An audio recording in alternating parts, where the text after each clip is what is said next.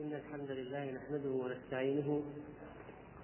من يهده الله فلا مضل له ومن يضلل فلا هادي له وأشهد أن لا إله إلا الله وحده لا شريك له وأشهد أن محمدا عبده ورسوله. أما بعد أيها الإخوة السلام عليكم ورحمة الله وبركاته. فهذا موضوعنا في هذه الليلة بعنوان كيف تلقي موضوعا؟ وهذا الأمر نحتاج إليه. يحتاج إليه خطيب الجمعة والذي يلقي الدروس المنهجية أو المدرس الذي يلقي في مدرسته وفصله وكذلك المربي الذي يلقي على من يرعاهم والمحاضر الذي يحاضر والواعظ الذي يعظ. هناك مناسبات كثيرة يحتاج الدعاة إلى الله إلى غشيانها والكلام فيها وإلقاء البرامج للمستمعين والمشاهدين فيما أباح الله سبحانه وتعالى من الوسائل أقول إن هذه الأشياء وغيرها من الأمور التي تجعل هذا الموضوع مهما وهو معرفة طريقة الإلقاء الصحيحة. وكيف يكون إلقاء الإنسان مؤثرا ومفيدا؟ فهلم بنا لاستعراض بعض الوسائل والأمور المهمة في هذا الموضوع. أولا لا بد من الإخلاص لله سبحانه وتعالى. رب كلمات غير معدة سلفا من شخص مخلص متوكل على الله عز وجل يكتب الله بها أثرا عظيما في نفوس السامعين. ورب موضوع معد ومحضر تحضيرا ممتازا يشعر السامعون منه بالسآمة والملل وأن الملقي يريد أن يكون أستاذا عليهم. ويكتب سمة المتواضع وهو يلقي الموضوع ويتسلح بالتعالي والكبر على إخوانه وعلى المستمعين فتكون النتيجة نفورا ومللا. فلا بد لمن يريد أن يلقي مو... لمن يريد أن يلقي موضوعا أولا أولا الإخلاص لله سبحانه وتعالى. لا بد له من الإخلاص لله عز وجل. تلقي لله لا ليقال عنك مجيب. تلقي لله لا ليقال عنك مؤثر. وتلقي لله لا ليقال عنك فصيح. وتلقي لله لا ليقال عنك فاهم مفهم وكثير من الذين يلقون المواضيع يعتمدون على تحضيرهم وينسون الله والاتكال على الله والاعتماد عليه فيكلهم الله لأنفسهم. وقد يصاب بالتلعثم فجأة. وقد يخطئ أخطاء مضحكة ليست مثل حسبان وقد تكون أنفسهم في وقت يحتاجون إلى إلى الثبات وهم يلقون المواضيع والخطر. وثانيا لا بد من معرفة الافتتاح. كيف نفتتح الموضوع؟ لا شك أننا معشر المسلمين نفتتح بالحمد والثناء على الله عز وجل كما كان النبي صلى الله عليه وسلم يفعل. فكان كثيرا ما يقول الراوي فحمد الله وأثنى عليه عن النبي صلى الله عليه وسلم. إذا أراد أن يخطب أو يتكلم يقول فحمد الله وأثنى عليه ثم قال فلا بد من الحمد والثناء على الله. وكان النبي عليه الصلاة والسلام كثيرا ما يفتتح كلامه بخطبة الحاجة المعروفة. وكان أيضا يفتتح بالحمد والثناء في مثل حديث مسلم افتتح بكلمات كانت سببا في إسلام الصحابي الجليل ضماد الأزدي. لما قال النبي عليه الصلاة والسلام إن الحمد لله نحمده ونستعينه من يهده الله فلا مضل له ومن يضلل فلا هادي له وأشهد أن لا إله إلا الله وحده لا شريك له وأن محمدا عبده ورسوله أما بعد. أسلم الرجل من هذه الكلمات وكذلك في الافتتاح لا يمكن أن ينسى المسلم التشهد. كيف والنبي عليه الصلاة والسلام قد قال كل خطبة ليس فيها تشهد فهي كاليد الجزماء اليد المشوهة المصابة بالتزام هذا حال من يفتتح بغير تشهد وكثير من الناس الذين يلقون الموضوعات والمدرسين الذين يلقون الدروس ينسون أن يفتتحوا بالحمد والثناء والتشهد فيفوتهم أجر عظيم. ثم بعد ذلك يكون ذكر العنوان جامعا ومركزا للأذهان حول ما تريد عرضه على السامعين. وتبيان السبب الباعث على عرض الموضوع وأهمية الموضوع واستعراض فقراته الرئيسية. ثم يكون الولوج مباشرة لأن من أشد ما يكره الناس للمتكلمين المقدمات الطويلة التي تحول بينهم وبين صلب الموضوع. وكثيرا ما تجد الأصوات تتعالى قائلة أعطنا الزبدة وهات ما عندك بسرعة وعجل أوصلنا للمقصود. ويمكن أن يكون الافتتاح بعد الحمد والثناء بحادثة بذكر حادثة أو قصة أحيانا تناسب الوضع. وكان العلماء يهتمون ببراعة الاستهلال. وهو أن يقدم بين يدي موضوعه مقدمة فيها إشارة لما يريد أن يتكلم عنه وما سيدخل فيه. ودرج بعض الناس إذا أرادوا الكلام في موضوعات أن أن يقولوا اعتذارات باردة. ينبغي على الإنسان أن يحرص وينتبه لها لأنها أحيانا تعطي شيئا من التزكية.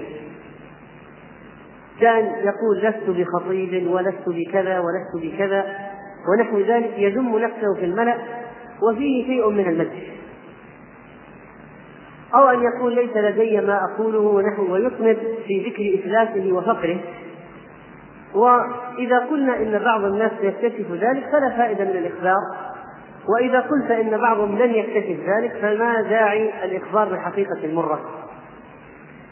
وينبغي كذلك لمن يلقي موضوعا أن يرفع صوته رفعا يفهم السامعين ويوصل إليهم الكلام. ولا شك أن درجة رفع الصوت تختلف بحسب الموضوع. فالذي يلقي خطبة من خطب الجمعة مثلا يختلف في رفعه لصوته عمن يلقي درسا فقهيا فيه بيان لأحكام شرعية وأقوال العلماء والأدلة ونحو ذلك. أما النبي صلى الله عليه وسلم فإنه كان إذا خطب وذكر الساعة اشتد غضبه وعلى صوته. وفي رواية كان إذا ذكر الساعة احمرت وجنتاه وعلى صوته واشتد غضبه. صلى الله عليه وسلم. ورفع الصوت أحيانا يكون لإسماع الناس شيئا له أهمية خاصة. كما جاء في صحيح البخاري عن عبد الله بن عمرو تخلف النبي صلى الله عليه وسلم عنا في سفرة سافرناها فأدركنا فأدركنا وقد أرهقنا العصر. صلاة العصر أدركتهم وغشيتهم. قال فجعلنا نتوضأ ونمسح على أرجلنا. فصارت بعض الأجزاء في الأرجل لم يمسها الماء فنادى صلى الله عليه وسلم بأعلى صوته ويل للأعقاب من النار ويل للأعقاب من النار مرتين أو ثلاث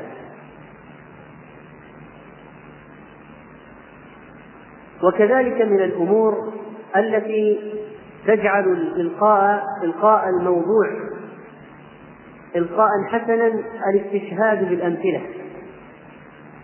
والقرآن مليء بالأمثال. ضرب الله لنا أمثلة في القرآن كثيرة.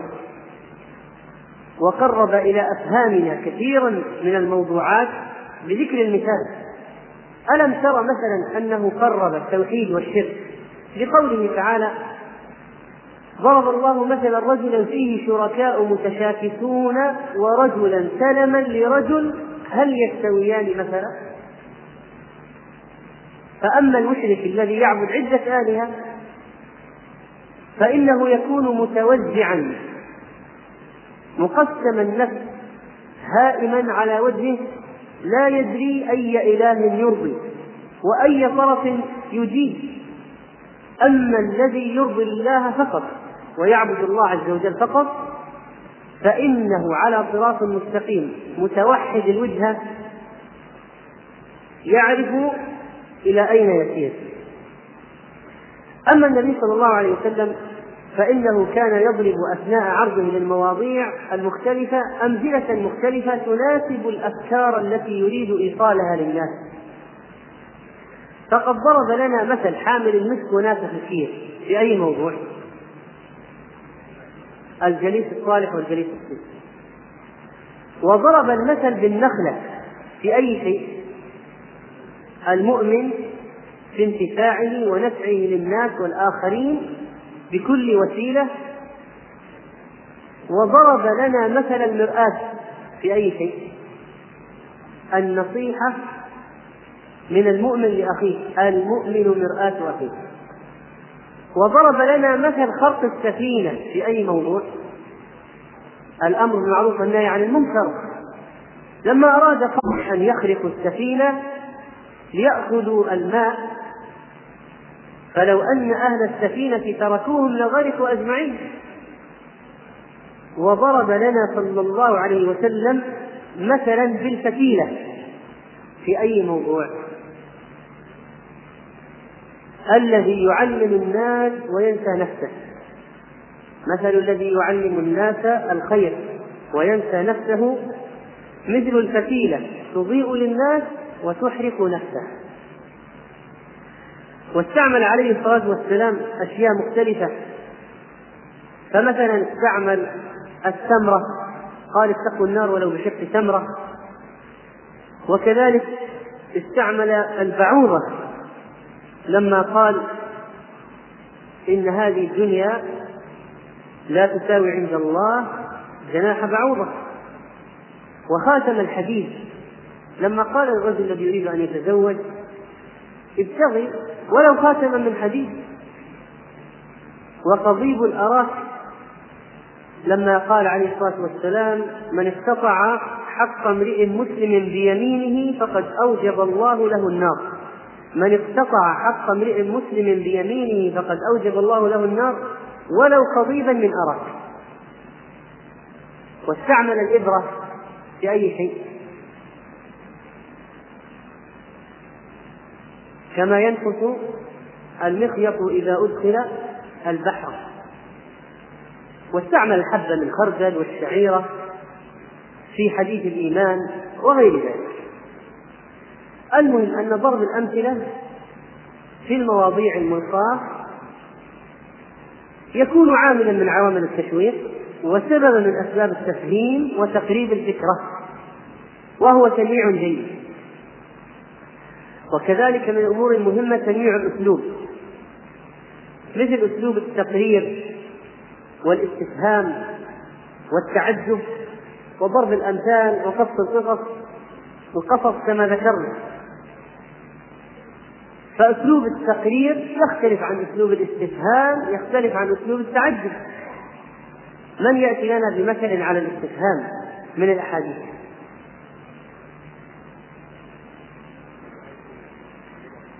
أتدرون من المفلس؟ أتدرون ما الغيبة؟ طيب هاتوا أسلوب تعجب. نعم؟ فأنى يستجاب له. فأنى يستجاب له. مطعمه حرام وملبسه حرام وغذي بالحرام. فأنى يستجاب له. وكذلك الإقبال على المخاطبين بالوجه. فإن الإقبال على المخاطبين بالوجه مما يسبب الانجذاب في الإلقاء. وقد جاء في حديث العرباض بن ساري رضي الله عنه قال صلى بنا رسول الله صلى الله عليه وسلم صلاة الصبح ثم أقبل علينا بوجهه فوعظنا موعظة بليغة. رواه ابن ماجه وحديث الحسن. وهذا النظر في وجوه المستمعين والناس الحاضرين لا شك انه يوجد صلة مهمة بين السامع والمتكلم خلال الإلقاء. وبعض الناس لا يهتم بالنظر إلى السامعين والحاضرين فتراه ينظر في السماء ويمينا وشمالا أو يطلق ببصره طيلة الوقت. وبعضهم له عذر في تفكيره في الكلام الذي يريد أن يقوله فهو يركز في التفكير في الكلام ولكن هذا يوجد حاجزا بينه وبين الحاضرين. ولا بد من تواصل بين المتكلم والمستمع حتى يدخل الكلام إلى القلب. ولا بد من استعمال عبارات تجعل المستمعين متصلين بالمتكلم. ولذلك لو أن الإنسان مثلا أثناء القائه لموضوع أو عرضه له قال وقد يتساءل بعضكم فيقول أو هنا يرتفع إشكال وهو أو يأتي باعتراض يقول هنا قد يبرز اعتراض ثم يفند هذا الاعتراض وهكذا. والنظر إلى السامعين والحاضرين يبين لك أثر كلامك على الناس. واستعمال الكلمات التي فيها إشراك للحاضرين في الموضوع مثل وقد تتعجبون أو ربما لا تصدقون أو تصور معي ونحو ذلك إن مثل هذه الألفاظ مهمة في ربط السامع بالمتكلم. والنظر كما أسلفنا مهم والعين تخاطب كما أن اللسان يخاطب. النظر إلى الناس يتبين لك من خلاله إقبالهم أو إدبارهم إقبالهم أو إدبارهم يقظتهم وانتباههم أم رقادهم وشرودهم انجذابهم أو مللهم. فتغير الأسلوب أو تستمر تقصر الكلام أو تستمر تبعا للحالة الموجودة. ولو كان الإنسان يقرأ من أوراق فلا بد من أن تكون هناك نظرات بين الحين والحين.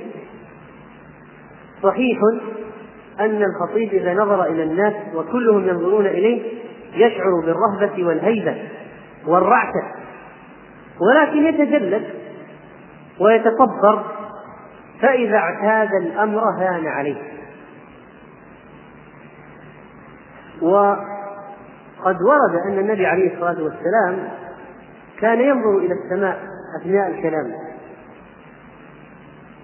ولكن ليس هذا هو شأنه الدائم لا ينظر إلى الناس وينظر إلى السماء بل قد بينا في الحديث أنه كان يقبل بوجهه على المتكلم ولما أتى شخص من الناس كان فيه فجور وشر أقبل عليه بوجهه إقبالا عجيبا حتى تعجب الناس من إقباله عليه. تعجب أهل بيته من إقباله على هذا الرجل الذي فيه شر لكن النبي عليه الصلاة والسلام كان يتألفه أما النظر إلى السماء فقد ورد في صحيح الإمام مسلم عن أن النبي عليه الصلاة والسلام كان كثيرا ما يرفع بصره إلى السماء. وروى أبو داود بإسناد ضعيف أن النبي عليه الصلاة والسلام كان إذا جلس يتحدث يكثر أن يرفع بصره إلى السماء. لكن لو قال إنسان ما هو الجمع بين حديث النهي عن رفع البصر إلى السماء والتهديد بأن يحول الله رأس هذا الناظر رأس حمار أو أن يبصق بصره. وبين هذا الحديث الذي رواه مسلم فقد ذكر ابن حجر رحمه الله الجواب فقال فحاصل طريق الجمع أن النهي خاص بحالة الصلاة. وينبغي أن يكون كلام المتكلم واضحا. قالت عائشة رضي الله عنها ما كان رسول الله صلى الله عليه وسلم يسرد كسردكم هذا ولكنه كان يتكلم بكلام بين فصل يحفظه من جلس إليه. كان يتكلم بكلام بين فصل يحفظه من جلس إليه. رواه الترمذي في الشمال وهو حديث صحيح. فمن العيوب أن يأكل الإنسان أجزاء من الكلمات أو حروفا من الكلمات. أو أنه يسرع فيها إسراعا يهزها هزا ولذلك من عيوب الإلقاء كما أن من عيوب الإلقاء البطء الشديد الذي يسبب الملل فمن عيوب الإلقاء الإسراع الشديد الذي تضيع بسببه بعض الكلمات فلا تصل إلى المستمع. ولا بأس عند إلقاء موضوع من إعادة بعض جمله وكلماته وأجزائه لأهميتها. كما روى الإمام البخاري رحمه الله تعالى في صحيحه قال باب من أعاد الحديث ثلاثا ليفهم عنه. عن أنس عن النبي صلى الله عليه وسلم أنه كان إذا تكلم بكلمة أعادها ثلاثا حتى تفهم عنه. وهذه الكلمات المهمة التي تكون في ثنايا الجمل والفقرات يحسن أن يركز عليها الملقي حتى تستقر في الأذهان. ولهذا وسائل منها الضغط على الكلمة أثناء التلفظ بها ومنها تغيير النبرة عند النطق بالكلمة خفضا أو رفعا إسراعا أو إبطاء أو التوقف عندها قبلها أو بعدها. يتوقف عند الكلمة توقفا يسيرا قبلها أو بعدها للفت النظر إليها أو إعادة الكلمة والعبارة كما سبق ذكره في الحديث. ولا بد من التذكير بعدم الإكثار من التركيز على كلمات كثيرة لئلا يفقد التركيز أهميته ومن أمثلة السكتات التي كان النبي عليه الصلاة والسلام يريد من خلالها أن يبين أمورا مهمة هذا الحديث. خطبنا النبي صلى الله عليه وسلم يوم النحر فقال أتدرون أي يوم هذا؟ قلنا الله ورسوله أعلم. فسكت حتى ظننا أنه سيسميه بغير اسمه. فقال أليس يوم النحر؟ قلنا بلى. قال أي شهر هذا؟ قلنا الله ورسوله أعلم. فسكت حتى ظننا أنه سيسميه بغير اسمه. فقال أليس بالحجة؟ قلنا بلى. قال أي بلد هذا؟ قلنا الله ورسوله أعلم. فسكت حتى ظننا أنه سيسميه بغير اسمه. قال أليست بالبلدة الحرام؟ قلنا بلى. قال فإن دماءكم وأموالكم عليكم حرام. كحرمة يومكم هذا في شهركم هذا في بلدكم هذا. وكان النبي صلى الله عليه وسلم يستخدم الإشارة أثناء الكلام. الإشارة ملفتة للنظر طاردة للشرود. فالناظر يرى الإشارة ويسمع العبارة. وكلما أشركت المستمعين معك كلما أشركتهم في حواس أكثر كلما كان كلما كان حضور ذهنهم واستيعابهم أكثر. خذ معي هذه الأمثلة. أنا وكافل اليتيم في الجنة كهاتين فأشار بإصبعيه السبابة والوسطى والإشارة بهاتين الإصبعتين وردت ورد في وردت في أحاديث كثيرة. وقال المؤمن للمؤمن كالبنيان يشد بعضه بعضا وشبك بين أصابعه. وقال التقوى ها هنا ويشير إلى صدره ثلاث مرات. وكان أحيانا يغير الجلسة. لما تكلم عن أكبر الكبائر قال الإشراك بالله وعقوق الوالدين وكان متكئا فجلس فقال أنا وقول الزور؟ فما زال يكررنا يكررها حتى قلنا ليته سكت ولا بد من مراعاة عدم الإكثار من الحركات والإشارات لأن كثرتها تصرف السامع عن الانتباه وإنما يأتي بها في مواضعها الملائمة ويجعلها موافقة للكلمة وأن لا يحجب الناظرين وأن لا يحجب عن الناظرين وجهه بيده أو يديه. ومن الأمور التي تجعل الإلقاء ناجحا. عامل مهم جدا من أهم العوامل وهو جودة التحضير للموضوع. يجب أن لا يفهم مما سبق عندما تكلمنا في قضية التوكل على الله أن نترك الأخذ بالأسباب. فإن من أعظم وسائل نجاح إلقاء الموضوع جودة تحضيره وحفظ الأدلة والشواهد وإعجاز القصص والأمثال ومراعاة المدخل وطريقة العرض وتزوير الكلمة في النفس سلفا. كما قال عمر رضي الله عنه قال فلما سكت يعني خطيب الأنصار أردت أن أتكلم وكنت قد زورت مقالة أعجبتني أريد أن أقدمها بين يدي أبي بكر. يقول عمر زورت يعني في نفسي أعددت مقالة. في هذا الخطب الجسيم أعددت مقالة أردت أن أقولها. ولا شك أن درجة الإعداد تختلف بحسب الموضوع أو بحسب الحالة. فإعداد خطبة الجمعة غير إعداد الموعظة أو إعداد الكلمة التي بعد الصلاة غير إعداد خطبة العيد غير الخطبة التي أمر صلاح الدين أو عين شيخا معينا أن يخطبها ويلقيها في المسجد الأقصى أول جمعة بعد تحريره من أيدي النصارى. هذا أمر يسهر له الليل لتحضيره. والذي يلقي من غير تحضير قد يكون شخصا موهوبا يستطيع أن يحضر في ذات الوقت وأن يرتب الكلمة وأن ينسقها في ذهنه فهذا شيء ممتاز.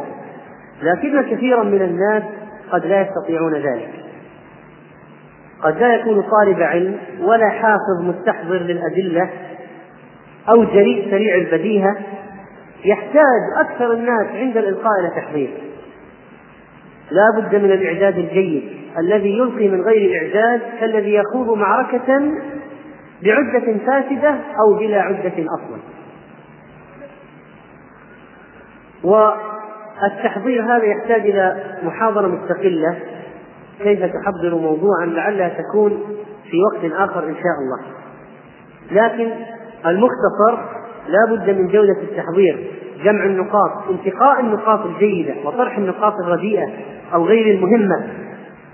وإن كان الإنسان لا يحسن أن يتكلم ارتجالا فيكتب النقاط ليذكر نفسه بها أثناء الكلام. وإن كان لا يستطيع هذا يكتب الكلام كله. اكتب ما سوف ما ستقوله وما تريد أن تقوله. فتنفي عن نفسك كثيرا من الكلمات الرديئة أو غير المهمة. ثم لا بد أيها الإخوة عند إلقاء المواضيع أو الموضوعات من الإلمام باللغة العربية وأن يكون هناك اهتمام من قبلك يا أيها الملقي باللغة. لأن اللحن في الكلام والخطأ أقبح من الجدر في الوجه.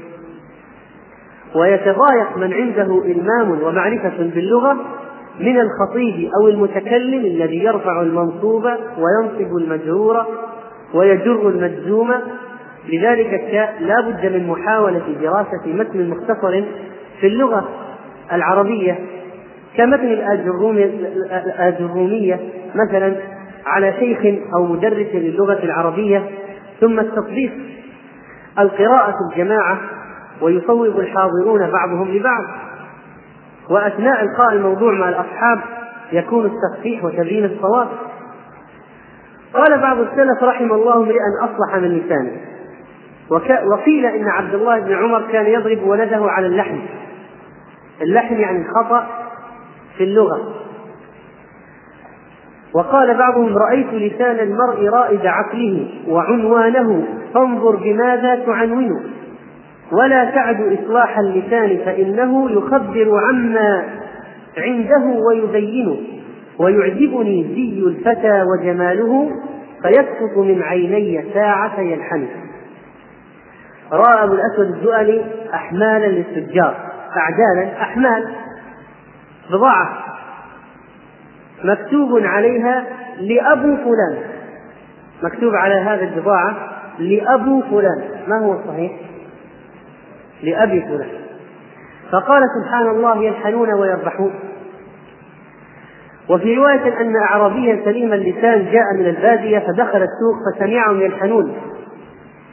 فقال سبحان الله يلحنون ويربحون ونحن لا نلحن ولا نربح. وكذلك غير الاهتمام باللغة الاهتمام بالبلاغة والبيان البديع قيل لبشر بن مالك ما البلاغة؟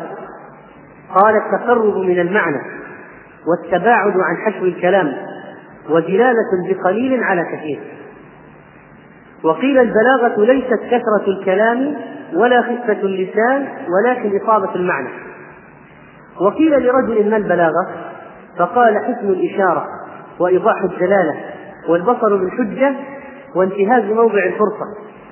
وقال خالد بن صفوان خير الكلام ما ظرفت معانيه وشرفت مبانيه فالتزت به آذان سامعيه. وقال الحسن بن بن سهل العسكري في كتاب الصناعتين الكلام أيدك الله يحسن بثلاثته وسهولته ونصاعته وتخيل الأخير لمبادئه فإذا كان الكلام كذلك كان بالقبول حقيقا وبالتحفظ خليقا.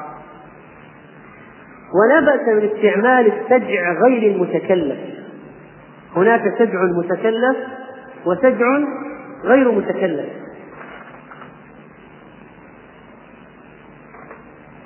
انظر مثلا في قوله صلى الله عليه وسلم يا أيها الناس أفشوا السلام وأطعموا الطعام وصلوا الأرحام وصلوا والناس نيام تدخلوا الجنة بسلام. تلاحظ هذا السجع الجميل ليس بمتكلف ولكنه طبيعي. خرج من النبي عليه الصلاة والسلام الذي أعطي جوامع الكلم وكذلك لا بد من الابتعاد عن وحشي الألفاظ. لا بد من الابتعاد عن وحشي الألفاظ. ألم تر أنه صلى الله عليه وسلم كره لنا التشدق في الكلام. كره لنا التشدق في الكلام. بل إنه قد أخبر بمثل شنيع. فقال إن الله يبغض البليغ من الرجال الذي يتخلل بلسانه كما تتخلل البقرة. هل رأيت البقرة كيف تتخلل بلسانها؟ كره لنا عليه الصلاة والسلام التكلف في الكلام والتشدق والاتيان بالألفاظ الغريبة الوحشية والتقعر في الكلام والتقاصح في الكلام كره لنا هذا وشبه من يفعل ذلك بالبقرة التي تتخلل بلسانها. ولا شك أن لا شك أن التقعر في الكلام واستخدام الألفاظ الوحشية والغريبة مما يسبب عدم عدم الفهم ويسبب النفور أيضا. دخل أبو علقمة على أعين الطبيب. أبو علقمة هذا لغوي كان مشهورا باستخدام الألفاظ أو كان يستخدم الألفاظ الغريبة. دخل أبو علقمة على أعين الطبيب فقال له الآن يشتكي مريض. هذا اللغوي هذا؟ هذا اللغوي لما مرض كيف يصف مرضه؟ قال إني قال أمتع الله بك إني أكلت من لحوم هذه الجوازل. فطفئت طفأة فأصابني وجع ما بين الوابلة طرف الكبد إلى زأية العنق يعني الفقرة فلم يزل يربو وينمي حتى خالط الخلب والشراتيف فهل عندك دواء؟ هذا الآن اللغوي يقول للطبيب هذا الكلام. فقال أعين نعم. خذ خربقا وشلفقا وشبرقا فزهزقه وزقزقه واغسله بماء روث واشربه. فقال أبو علقمة لم أفهم عنك. فقال أعين أفهمتك كما أفهمتني. ومر أبو علقمة ببعض الطرق بالبصرة فهاجت به مرة يعني المرارة المرارة عصارة المرارة هاجت به فنزل على الأرض من الألم. فسقط ووثب عليه قوم. يعني ظنوه صرعته الجن فأقبلوا يعصرون إبهامه ويؤذنون في أذنه. ظنوا به جن. فأقبلوا عليه يعصرون إبهامه ويؤذنون في أذنه. فأفلت من أيديهم وقال ما لكم تتكأكؤون علي كما تتكأكؤون على ذي جنة افرنقعوا عني. فقال رجل منهم دعوه فإن شيطانه هندي. أما تسمعون يتكلم بالهندية؟ وجلس أعرابي إلى أبي المكنون النحوي في حلقته وهو يريد أن يدعو بدعاء الاستسقاء. فشرع في الدعاء وبدأ فيه ثم قال ومن أراد بنا سوءا فأحط ذلك السوء به كإحاطة القلائد على ثرائب الولائد ثم أرسخه على هامته كرسوخ السجيل على هام أصحاب الفيل ثم قال اللهم اسقنا غيثا مغيثا مريئا مريعا مجلجلا متحنفرا هزجا سحا طبقا غدقا متعنجرا. ولاحظ بعض الألفاظ وردت في الحديث وبعض الألفاظ من تقعراته فقال الأعرابي يا خليفة نوح هذا الطوفان ورب الكعبة. دعني آوي إلى جبل يعصمني من الماء ثم لابد إذا كان الإنسان يقرأ من ورقة مثلا أن يضبط بالشكل لضعفنا في اللغة. يعني يحسن أن يضبط بالشكل ما يقرأ وينتبه للأخطاء ويوضح الحروف ولا يسرع في الكتابة. لأنك إذا كتبت لنفسك حتى لو كتبت لنفسك بسرعة دون توضيح فقد تقرأ الخاء غينا. أو الحاء هاء يحدث لها تخفيف أو تكون النقطة بعيدة عن الحرف فتصعد إلى الحاء في سطر علوي فتصيرها جيما أو تنزل على الحاء السفلية فتصيرها خاء وينبغي وضع الشكل فوق الحرف. ثم تقطيع العبارات. الصمت المناسب بين الكلمات أو الجمل يؤدي إلى فرز المعاني ومنع اختلاطها. والاستمرار بالكلام على نسق واحد باضطراد دون توقف قد يتعب الملقي والمتلقي ولا بد من راحة. ودمج العبارات العبارات بعضها ببعض من غير إعطاء فواصل زمنية صامتة يؤدي إلى اختلاط الأمر على السامع. ولذلك الوقت مهم في تبيين المعنى والوقت مهم في استراحة المتكلم في أخذ النفس والمتلقي في السماع ولماذا كان هناك الوقت في القرآن؟ هذا من العلوم المهمة وقد صنف العلماء فيه مصنفات.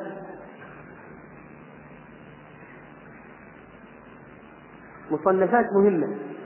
فمثلا ينبغي أن يعلم أن هناك وقفا ممنوعا محرما. فلا يجوز أن يقول الإنسان فاعلم أنه لا إله ويقف. فاعلم أنه لا إله. أو يقول أن الله لا يستحي ويقف. حرام محرم. وقد يكون وقفا قبيحا يغير المعنى. أيضا كما قال كما لو أنه قرأ وتركنا يوسف عند متاعنا فأكله.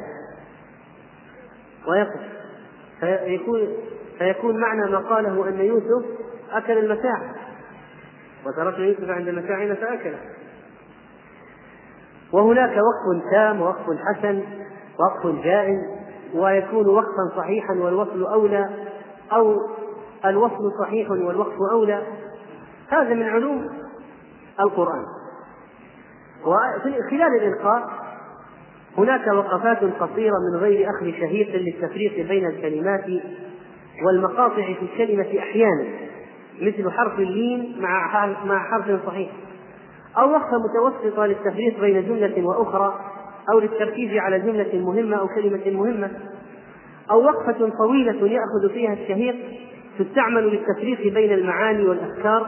وغالبا تكون في نهاية الفقرة أو الجملة الفقرة أو الجملة الكاملة المعنى. ويجب أن لا تكون طويلة إلى الحد الذي يؤدي إلى انقطاع سلسلة الأفكار. ويمكن للملقي من ورقة أن يشير إلى أماكن الوقفات المناسبة وينظمها سلفا بالتقطيع والنقاط والفواصل. ولا بد من إيجاد مكان أخذ النفس حتى لا تجهض الكلمة أو الجملة عند الإلقاء. وكذلك أن يتعلم الملقي مخارج الحروف. فما الذي يفرق بين الدال والضاد؟ والذال والضاء والكاف والقاف ما الذي يفرق بينها؟ الكاف والقاف والذال والضاء ما هو الفرق الرئيسي بين بين هذه الأحرف؟ ها؟ التفخيم والترقيق الدال إذا فخمتها صارت ضاء والضاد إذا رققتها صارت دال والطاء إذا رققتها صارت تاء.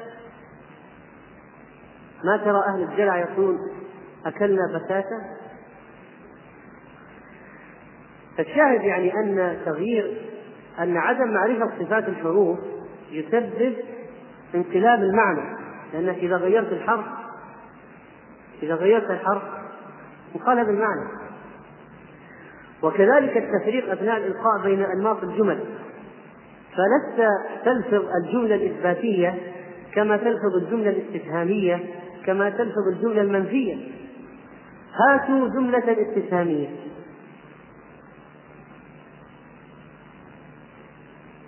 هاتوا جملة استفهامية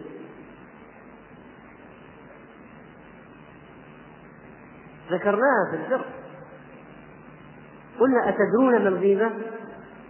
هذه جملة استفهامية. طيب هاتوا جملة منفية.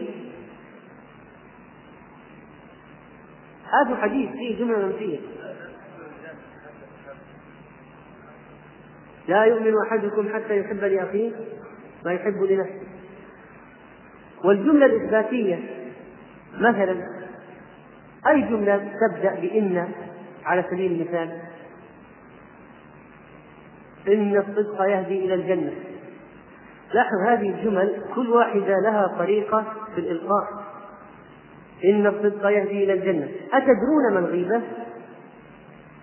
لا والله لا والذي نفسي بيده.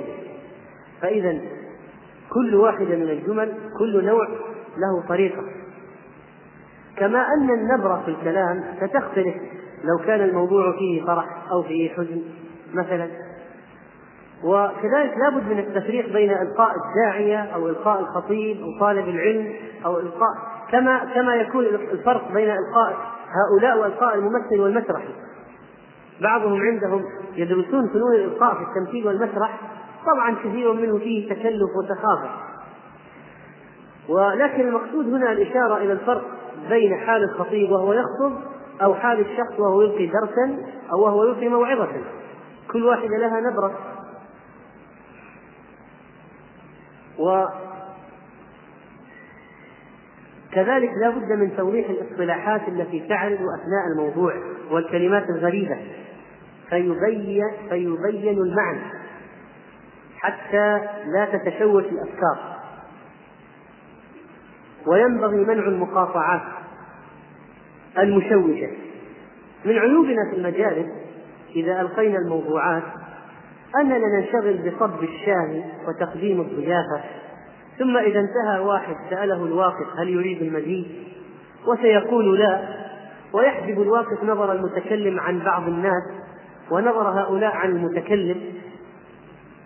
فنقول إذا أردتم أن تكونوا جادين في إلقاء الموضوعات في جلساتكم فعليكم بأن لا تشوشوا هذا بمقاطعات. بهذه الضيافات اجعلوا لها وقتا خاصا استراحة أثناء الموضوع يؤتى فيها بالشاي مثلا وغيره. هذه مجالس السلف لما كانوا يتكلمون ويلقون فيها كان الناس فيها كأن على رؤوسهم الطير ولو ألقيت إبرة لسمع صوته